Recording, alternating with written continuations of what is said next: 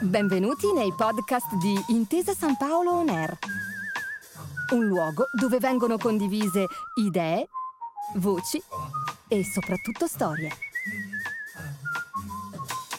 Buon ascolto.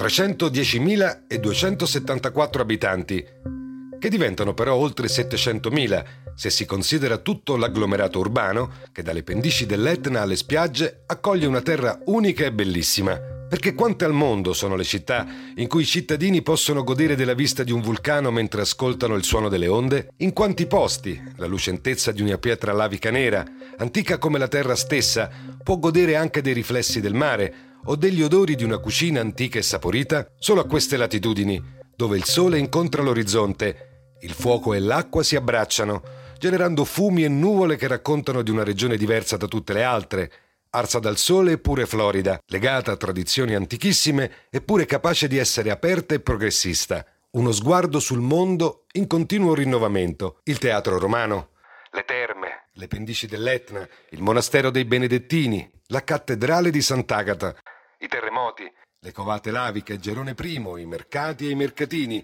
la pescheria, i lampioni di piazza dell'università, la pasta alla norma, la parmigiana di melanzane e ovviamente il Catania Calcio. Il nostro viaggio alla scoperta delle province del calcio italiano oggi ci porta a Catania.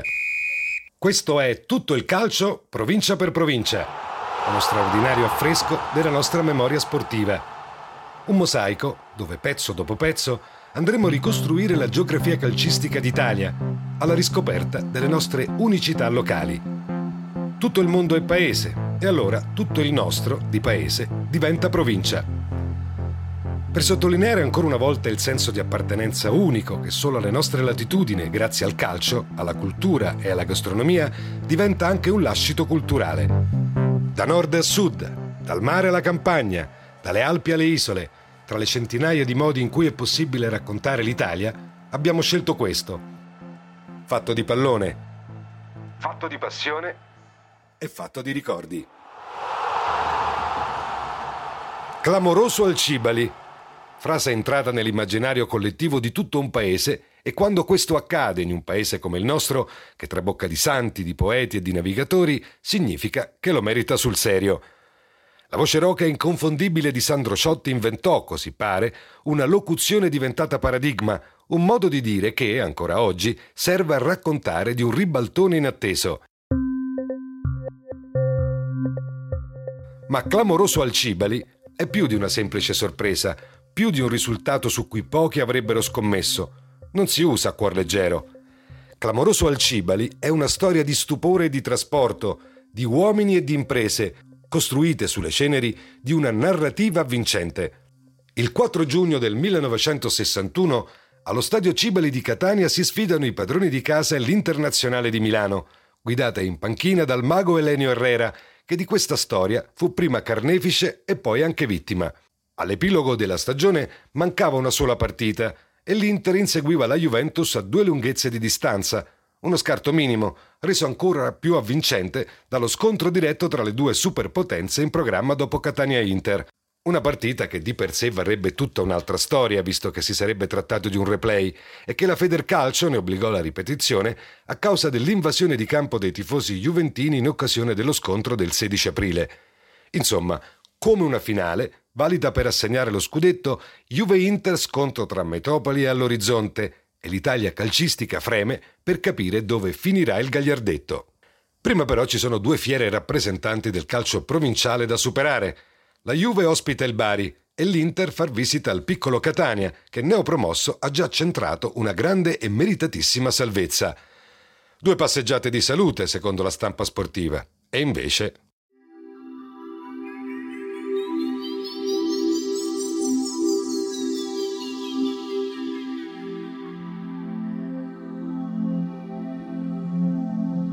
E invece no.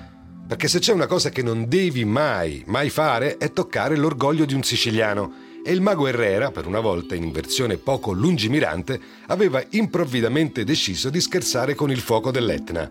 Sì, perché nella partita di andata, in una freddissima domenica di fine gennaio, l'Inter aveva sconfitto il Catania a San Siro per 5-0, aiutato da quattro, dicasi quattro, sfortunatissimi autogol dei siciliani. Una partita da ricordare negli annali, di quelle che ti fanno entrare nella storia, usando però la porta di servizio, e cioè dal lato sbagliato. Il buon Herrera, quindi, giunto in sala stampa, decise di apostrofare i catanesi come una squadra di post-telegrafonici, in sostanza una squadra composta da impiegati postali di dubbio valore calcistico. Il ritorno di Fiamma fu terribile, perché cinque mesi più tardi, con lo scudetto in bilico, il capitano del Catania, Delmo Prenna, rifiutò a nome della squadra un sostanzioso premio in caso di sconfitta, gentilmente offerto dalla dirigenza nerazzurra. Ce la giochiamo e la giocheremo alla morte. E così fu. Gol di Mario Castellazzi e raddoppio di Salvator, detto Toto Calvanese, per un 2-0 finale che diede lo scudetto alla Juve e che regalò all'Italia intera un assaggio di orgoglio catanese. Una roba da sogno, una roba da clamoroso al Cibali.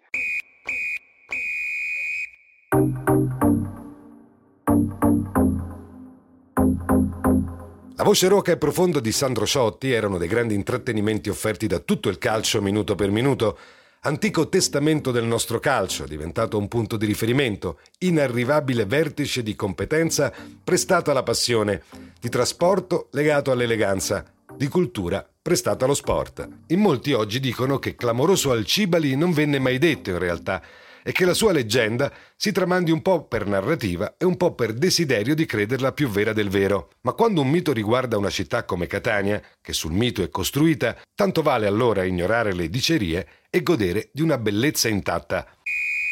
Tante sono, infatti, le leggende che circondano la terra etnea, frutto di una stratificazione centenaria, anzi millenaria, che dagli albori della Magna Grecia ha portato l'architettura e l'eredità storica di queste latitudini ad essere permeata di mito, di invenzione e di racconto. Ci vorrebbe una grande tela da mille e una notte per raccontarle tutte, oppure un'intera stagione teatrale per interpretarle, magari sotto le stelle, a cielo aperto e in pieno centro città, sui gradini spessi del teatro romano, che dal secondo secolo in avanti è stato palcoscenico per i catanesi delle rappresentazioni migliori degli ultimi duemila anni. Ne scegliamo una, tra le tante leggende che raccontano di questa terra. Non una dei tempi greci di Catane, l'antica Catania, che Plutarco dice venisse chiamata così perché in greco significa grattugia ed era un riferimento alle infinite asperità che il terreno lavico ha generato.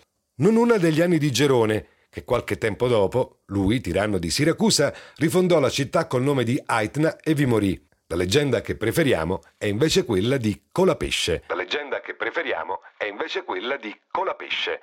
Medioevo pieno, maturo e Federico II ha quasi più corone in testa che dita sulle mani. Re di Sicilia, re dei Romani, imperatore del Sacro Romano Impero e re di Gerusalemme. Quando venne a sapere che un catanese, Nicola il Pesce, era in grado di stare a lungo sott'acqua senza respirare, lo sfidò a recuperare una coppa d'oro e quando ci riuscì gli regalò la coppa stessa. Il re allora lo sfidò a vedere cosa ci fosse sotto la Sicilia intera.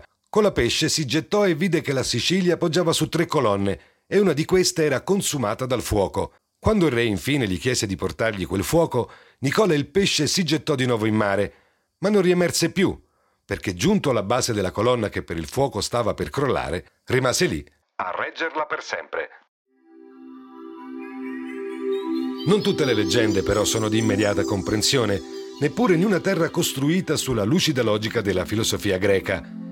È il caso, per esempio, di un altro viaggio avventuroso, quello che il carismatico e sui generis presidente Angelo Massimino fece alla volta del Brasile per portare a Catania un po' di talente verde oro. Il Catania era tornato in Serie A alla fine della stagione 82-83, che l'estate era iniziata da un po', alla fine di una Serie B sfibrante culminata con una serie di tesissimi spareggi. Il presidentissimo, che amava Catania e il Catania quanto altro mai, felice di poter rimpinguare la squadra con due stranieri grazie al nuovo regolamento, si imbarcò con la borsa piena di speranze e dichiarando Sto andando in un paese che non vi dico a comprare due campioni brasiliani. Il paese era chiaramente il Brasile, e complice anche tre giorni extra offerti dalla FIGC per fare il mercato, dal Sud America tornò con la coppia che tremare il mondo fa, Pedrigno e Luvanor. Senza dubbio alcuno, gli squilli di tromba con i quali vennero presentati al campionato intero suonano oggi piuttosto ridicoli, perché i due, contrariamente a quanto sostenuto dal patron, non erano affatto né il nuovo Falcao né un giovane Zico. Anzi, la stagione in Serie A si esaurì in una tristissima retrocessione, con una sola vittoria e 12 miseri punticini raccolti in totale. Un paio di cori sentiti echeggiare al Cibali però passarono alla storia – ho un sogno nello scrigno, veder volare il grande Pedrigno. E ho un sogno in fondo al cuore, vederlo andare con l'Uvanor. Erano gli anni dell'allenatore nel pallone e del grande attaccante Aristoteles, che Lino Banfi scoprì in un esilarante viaggio a suon di gag e di risate.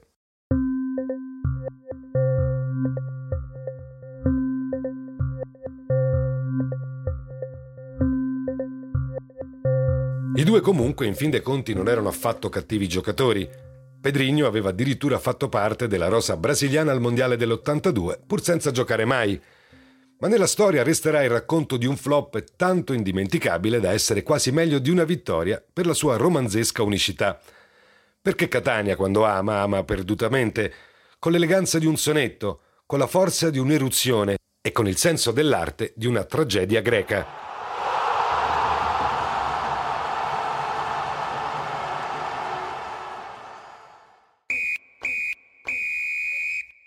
Tanti, tantissimi personaggi degni di Tucidide e di Plutarco che hanno animato le vicende della società con l'elefantino sul petto.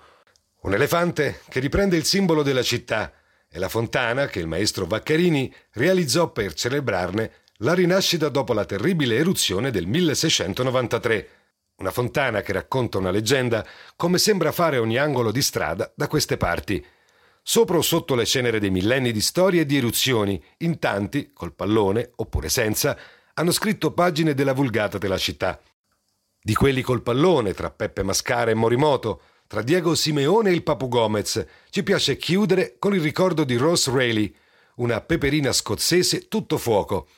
Un attaccante potente e forte che con i maschi non giocò mai, ma che ci andò vicina grazie ad un osservatore dei Celtics che insisteva per farla competere nel campionato maschile.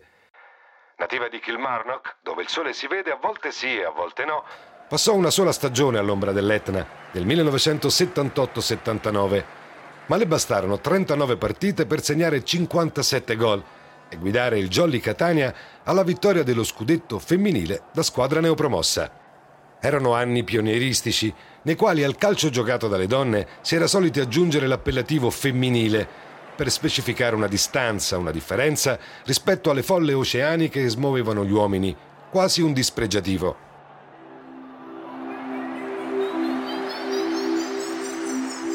Ma se c'è una cosa che insegnano a Catania è che una bella storia è una bella storia e nessuno mai potrà privare la città della sua potenza narrativa le storie come il calcio sono di tutti, senza se e senza ma.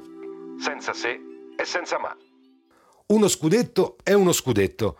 Una viaggiatrice, come Rose, è pur sempre una viaggiatrice e l'animo della gente di Catania non può che amarne la grandissima eredità leggendaria. Questo è tutto il calcio provincia per provincia.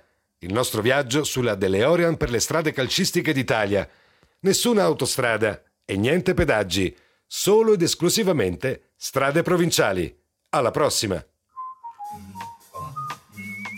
Grazie per aver ascoltato i podcast di Intesa San Paolo On Air. Al prossimo episodio.